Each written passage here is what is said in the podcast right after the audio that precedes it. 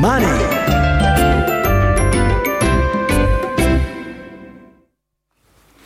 金本 IR 特集。このコーナーは、証券コード9678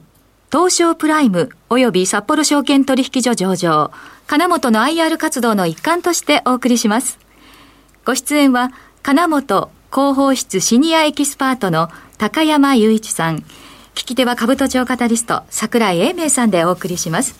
高山さんどうぞよろしくお願いいたします。よろしくお願いいたします。久しぶりですご無沙汰しました。今回すごい久しぶりじゃないですか。そうですね。半年ぶりですかね。はい。まあ、あの、シニアエキスパートはい。の高山さんですから、今日はじっくり聞きたいと思って、は、金本はどういう会社で、はい。どこが魅力のある会社なのか、ってないうことを、5分間、おしゃべりいただこうかな。承知いたしました。スタート。はい。えー株式会社金本は、建設機械のレンタルを主力事業にしています。えー北海道から、えー九州、沖縄まで、えー各地に拠点展開をしておりまして、えー子会社等々も含め、あと海外、えーごくわずかですが、展開しております。それも数を含めると、今現在は570箇所でレンタルを実施しています。えーこの他に、えー鉄鋼製品の販売、えーこれはあの北海道だけでございます、えー情報機器のレンタル。これはコンピューターのレンタルですね。これは東京だけ。で西日本で、えー関東にも出店はしておりますけども、えー介護用品のレンタル。というのも行っております、えーただし、えーなんだかんだ言いましても、えー本体だけではなく子会社もひっくるめてえー建設機械のレンタルで収益を上げているのが9割というとこのそういう会社でございます。極めてそういうわけでございますので、えー震災でありますとか、えーそういうようなことがありますと注目をされるそういう会社ではあります、えー確かにあのそういう時に必要とされるというのは非常に、えーありがたいですしあの建設会社様に、えーそれと地方自治体の皆様に必要となる機会をご提供できるというのはもう極めて、えー嬉しい限りのことなんですができましたらそういった震災で何かが壊れてそれを修復するための機会というよりもできたら今以上よりよく生活できるために皆様が便利だなと感じていただけるために機会をご利用いただいて、えーより良い都市生活ができるとか、えー地方においてもより便利な、交通網になるとか、そういったものに使っていただけるのが本来かなと一番楽しみなところなのかなと思います。えーちなみに、えーこれまで札幌証券取引所というところに1991年に上場した後96年に東証2部、えーそして98年に東証1部、まあ、現在はプライムということになりますがに上場させていただいておりますけども、えーその後またはその最中、えー新潟の地震でございましたり、えーもうなんかしばらく前の話になってしまう感じがしてしまいますが東日本の大震災でありますとか熊本の震災だとか北海道のあのブラックアウトした震災だとか、まあ、そういう時には確かに注目はされます。えーただ、先ほど申し上げた通り、できる限り、あのーより良いもの、新しいものというものに、えーもっともっと力を注いでいただけれ、えーいえ行かせていただければなと思っておりまして、東京オリンピックでありますとか、えー現在進行形で言いますと、えー大阪の万博というところあたりは未来に通ずる楽しい出来事のものなんだろうと思っております。あと、注目をされるということで言いましたらば、あのー台湾のお会社さんが九州の方に半導体の工場を作っております。で、第2工場も作るという計画が出まして、えーこの、両方ともども手前どもの九州の方の子会社が、えー機械の供給をさせていただける状況でございます。えー、それと北海道では、あの、日本の半導体の会社さん、えー、こちらの方が、えー、新しい工場をお作りになるということで、これも機械、準備をさせていただいております。えー、そういう意味では、あの、未来に向けた新しいもの、えー、未来に向けた日本の明るいところっていうところのお手伝いをさせていただければなというのが、あこの金本という会社でございます。ちなみに、10月決算という変わった決算期でございます。えーえー、ということで、4月が第2四半期の終了ということで、えー、6月の初めから皆様にご説明を申し上げて、えー、おったのですけども、売上高は伸びました。営業利益以下の、えー、利益の部分が残念ながら昨年よりも悪い数字になってしまいました。理由は何かというと、えー、一つは、あのー、設備投資がどうしても必要なもんですから、その設備投資で、えー、前倒しの設備投資をしてきたがために、えー、その分が、えー、利益がこう凹んで見えるという状況になったんだろうなと思います。えー、そういうところでございますが、できましたらば、皆様のお力添えでもう一段高みを目指していきたいと思います。ちょっとオーバーしましたね。難しいんだな。慣れてるとはいえ、25秒オーバー。でもすごいですね。はい。小沢さん、今話、耳に頭に残ったことはどこでした？いやなんかあのこの楽しいことに対してもその大阪オリンピックあ大阪万博でしたり東京オリンピックに対してもそういった貢献が非常にありますよというところは残りましたね。でしょ、ええ、そこなのよ。ええ。どうやって未来を先取りしているのかっていうのを聞きたかったんだ、うん、で金本の魅力はっていう答えは全くなかったね。金本の現状と言い訳だったね。結局言い訳になっちゃいましたね。語れないのかな？魅力、魅力ですね。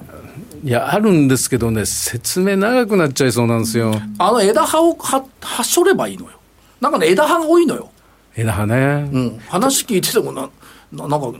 研究以外のものがこういろ東京でしかやってませんとか出てきたけど、え枝葉じゃないの？あれ主流なの？まあ主流じゃないんですよ。でも、この間ね、ずいぶんそこら辺りを聞かれたことがありましたね。はい、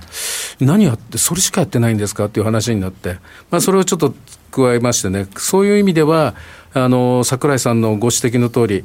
もうちょっと明るい話、うん。えー、例えばその、今現在ですとあの、どうしてもあの建設現場で働く人というのが少なくなってますよね、うん、あのまあ、タクシーの運転手さんですら年齢が上がってると、ね。えー、普通のところの方もそうなんでしょうけども、建設現場でも人、若い方があまりお勤めになられない。で、人が減っている。で、どうしても、残念ながら事故がちょこちょことしたあの不注意事故が出てしまうので、そういう不注意事故のないような、例えば高所作業車で、えー、作業してて、あの天井にぶつかぶつかっちゃうみたいな、ね、そういうのを、えー、防止するような、あの研究に我々が加えてでつけてるナクシデントという機械が非常に好評であったり、あとはあの皆さんご存知だと思うんですが、建設現場で鉄筋をこう止めていきますよね。はい、あの止め方だとか、その鉄筋がちゃんと入ってるか入ってないかとか。いうのを確認しながら職人さんにやらせるっていうのがなかなか人手不足で進まない。えこれを補助するための、あのカメラ、えで撮影するだけでえー、そのきちんと施工がされてるかどうかが確認できるというそういった類のものも最近非常にあのレンタル始めまして最極めて皆様からあのそれは一体どのぐらいで借りれるんだとかいうお問い合わせをいただいてますんであの建設現場の方が本当に欲しいものっていうのを今準備できて、えー、オリジナルでも準備できてきたかなという気はしてます。それはまあ働いていただいている職人さんたちにとってみれば、そういった付加価値っていうのはとても重要なんだろうと。そうですね。いうところですね。はい、それ魅力？まあ、うちの魅力の一つなんじゃないでしょうかね。あ、そうですか。はい。で、じゃあ次、言い訳 IR いきましょうか。は。えっ、と、中間期は、えっ、と、利益のところが厳しいのは設備投資が多かった。はい。というご指摘だった、ご指摘というか、ご弁明だったですが。はい。で、もう一つですね、大概その第二四半期に、これまでずっと中古元気の売却を行っていて、えー、中古元気売却、これは海外向けに売却するんですが、えー、売ったら売った、100万円で売ったとしたら100万円の利益がある。とお考えいただいても過言ではありません。残念ながらこの元気がこの4年間売れません。売ってません。あほってか、売ってはいるんですけど、ごくわずかだけ。理由は、一つは、あの、半導体の問題もあって、あの、新しい研機がなかなか入手できない。えー、メーカーさんからこう出荷されない、えー、いうことになりますと、どうしても機械は売れませんよね。お客様にお貸し出ししなきゃいけませんから。ですから、整備をしっかりしたものを、順次、あ暫時、えー、取り揃えておかなければいけないということから、えー、どうしても手放しができない。えー、で、新たに新しいものは、これは毎年、えー、定量数以上購入するわけですけども、これについてもお値段が上がってきてますんで、どうしても設備投資額は増加傾向にある。で、もう一つ、じゃあ、まるっきり古い機械手放してないのかっていうと、本体からは移動するんです。それは、えー、子会社に移動されるんですね。で、この子会社がそれを、えー、運用して、また子会社の収益につなげていくということを考えますと、なかなか、あのー、これまで海外に移ったようなあ利益を得るような商売にはならないということなんです。で、今回もですね、あのどうしてもあの、日本全国やっぱり東京オリンピック終わってコロナというのも抜けたおかげで、民間需要もそこそこ動き始めました。え、特に東京は当たり前ですね。大阪も当たり前、名古屋も当たり前、え、かもしれません。えー、札幌だとか福岡だとか、あそういう地方の都市圏、え、こちらの方でも機械が動き始めてます。つまり全国的に動いてるんで、あの、一箇所だけだったんならいいんですけど、全国に機械をえー、まあ、あの、導入して、えー、運用させなきゃいけないということを考えると、どうしても早め早めの手当てになる。うん、これが、あ残念ながら、えー、利益をちょっと潰して見見えて、見えさせてるんだろうなと思います。とは言いながら、はい。えっと、2023年10月期の業績予想で見ると、増収増益着地予想。はい、あのー、これなんですけどね、正直なところ、あの中間までのへこみを考えて、その分マイナスして、マイナ,、まあ、マイナスした格好の修正にした方がいいんじゃないのという話もたくさん皆様からいただきました。社内でもその論議になりました。けども、最初から第3クォーター、第3四半期を終える前に、もうへこんだ分へこませちゃへこませて発表しちゃおうかっていう発想はあまりにもないんじゃないかと。それはよろしくないだろうということで、なんとかしっかりと利益を確保できるようにやっていこうよという気持ちで変えてません。当然ながら、あの、地方の民事も動き始めてますから、あとは人手の問題ですよね。あの建設会社さんの方でどれだけ、えー、そそれは我々が対処できる代物じゃありませんから、えー、うまくやっていただけるのかなと。で、あの、建設会社さんの、えー、来年の3月期のやつで26社中、かなりの数が一応増収増益傾向と、あの、わずかですけどね、えー、ですよというお考えでいらっしゃるんで、あの、我々も当然ながら、えー、それにしっかりと、えー、追随して、えー、利益を上げていきたいという気持ちでおります。はい。という中で、特に北海道って今、ラピダスなんか、千歳なんか話題になってますけど、そういうのってどういう感じなんですか？ああの当然、うち土木系の機械が得意なんで、これはもう、ちょっと今、手持ちの機械の移動だけじゃ足りないよねという状況ですね。はいで、北海道のシェアがうち今現在55%、ほぼ55%に近いんですね。正確に言うと54.4%ですから、あのー、どう考えてもうちがしっかり頑張ってないと、ラピダスさんにご迷惑かけちゃうよねという、そういう状況ですから、これは何としてでもお手伝いをいたします。だけど、熊本だって TSMC が行って、ソニーが行ってっていうふうになっから、はいはい、ラピダス行くことによって、その他の部分っていうのはやっぱり出てくるんじゃないですか、どうですか？あの付随して出てくると思います。当然ながら出てきます。で、その付随してるところの方が反対に、あのよろしいのかもしれませんね。あの、というか、えー、ちょっと言い方変ですけども、あの、いわゆるその、半導体を作る工場の外側作る、またはその地面を作るってところは当然ながらですけども、のどうしてもあの精密機械というか、半導体ですから、その空気の云々だとかいうところは、えー、そういうお会社さんが主体になってくるでしょうしね。はい、そういう意味ではあの、それに付随するようなあところ、例えば、えー、社員の量であったり、あのまた街を作っていくとかいうようなことになってくると、えーこれまでの我々の普通の機械でも十分活用ができるというところにもなってつながってきますんでね。そういうことを考えると、例えばその国が考えてるスマートシティ作るとかね、はい、でスマートシティってそれあのコンピューター絡みは全然無理でしょうけど、スマートシティの地盤とか基礎ってやっぱり絡めてくるって考えていいんですか？スマートシティ作るんだったら地盤は絶対必要です。で特に半導体工場なんていうのは、ちょっとでも変な揺れが発生するだとか、あのー、数年経ったら、あ斜めになっちゃうとか、いうようなことあったら、これはもう困った話どころか使えない代物になりますから、あのー、いわゆる地盤をしっかり固めるってやつは、あのー、他のところ以上にやってます。えー、空港の滑走路と同じですね。ですから、そういう意味ではすごくプラスになりますね。あの質問に対する答えは、スマートシティというのは、御社の当然ながらターゲットであると考えていいわけですね。ですね。ということですよね。はい、となると、そのトップラインを伸ばす活動っていうのは結構いろいろできると思うんですが、はい、別にそのゼネコンさんだけに頼ってるわけではないんですが、どうでしょう？あの、それはた、例えば地方自治体でありますとか、はい、あの、スマートシシテ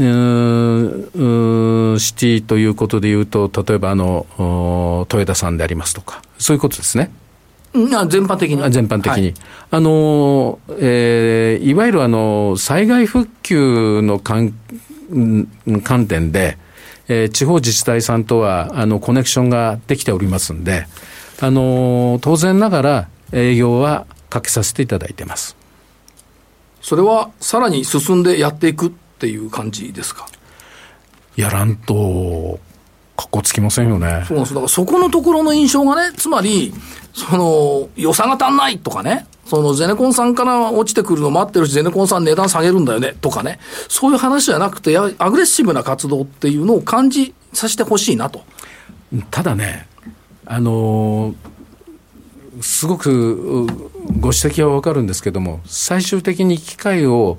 えー、貸し出す先はゼネコンさんなんですね。はい、ですから、あの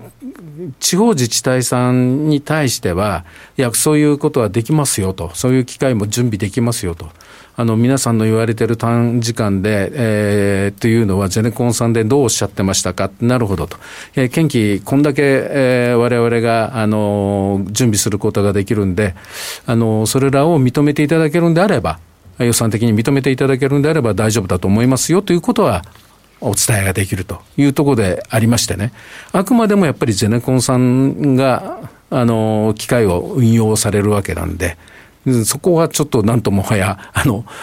金本が、あの、こういう話をして、アグレッシブにしたから、あの、建設会社さん、あとは頑張れや、なんていう偉そうなことは言えないと いう状態ではあろうと思います。なるほど。で、もう一つ。業界トップを目指すというお考えはいかがでしょうか？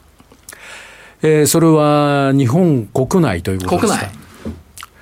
目指したいですね。目指したいけども、あのー、お取引、当然ながら仲間内での機械の貸し借りもさせていただいてますんで、えー、お名前を出していいのかな。あのー、株式は公開されてないんですが、アクティオさんというお会社さんがあって。よく見るんですよ。はい、あれ、あの、あれ日本橋かな？東京は。はいはい、ただね、株都庁歩いてるとよくアクティオさんは見るんですけど。そうでしょ。はい。金本さん見ないのよ、車。うちね、あの、みんな車乗ってないのかな？いや、乗ってますよ。あ乗ってんの？あの、本当にね、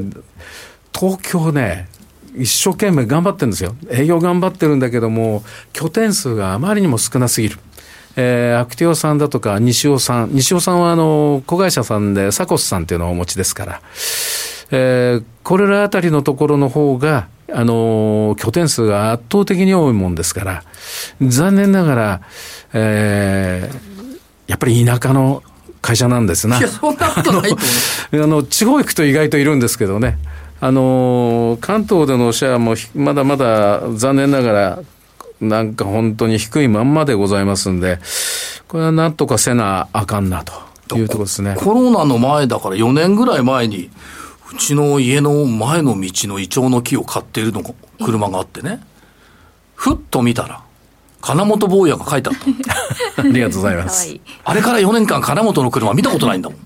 おかしいな。あの、すいません。あんまりあの、関係ないんですけど、永田町に結構いたんですけどね。金本坊やが？はい。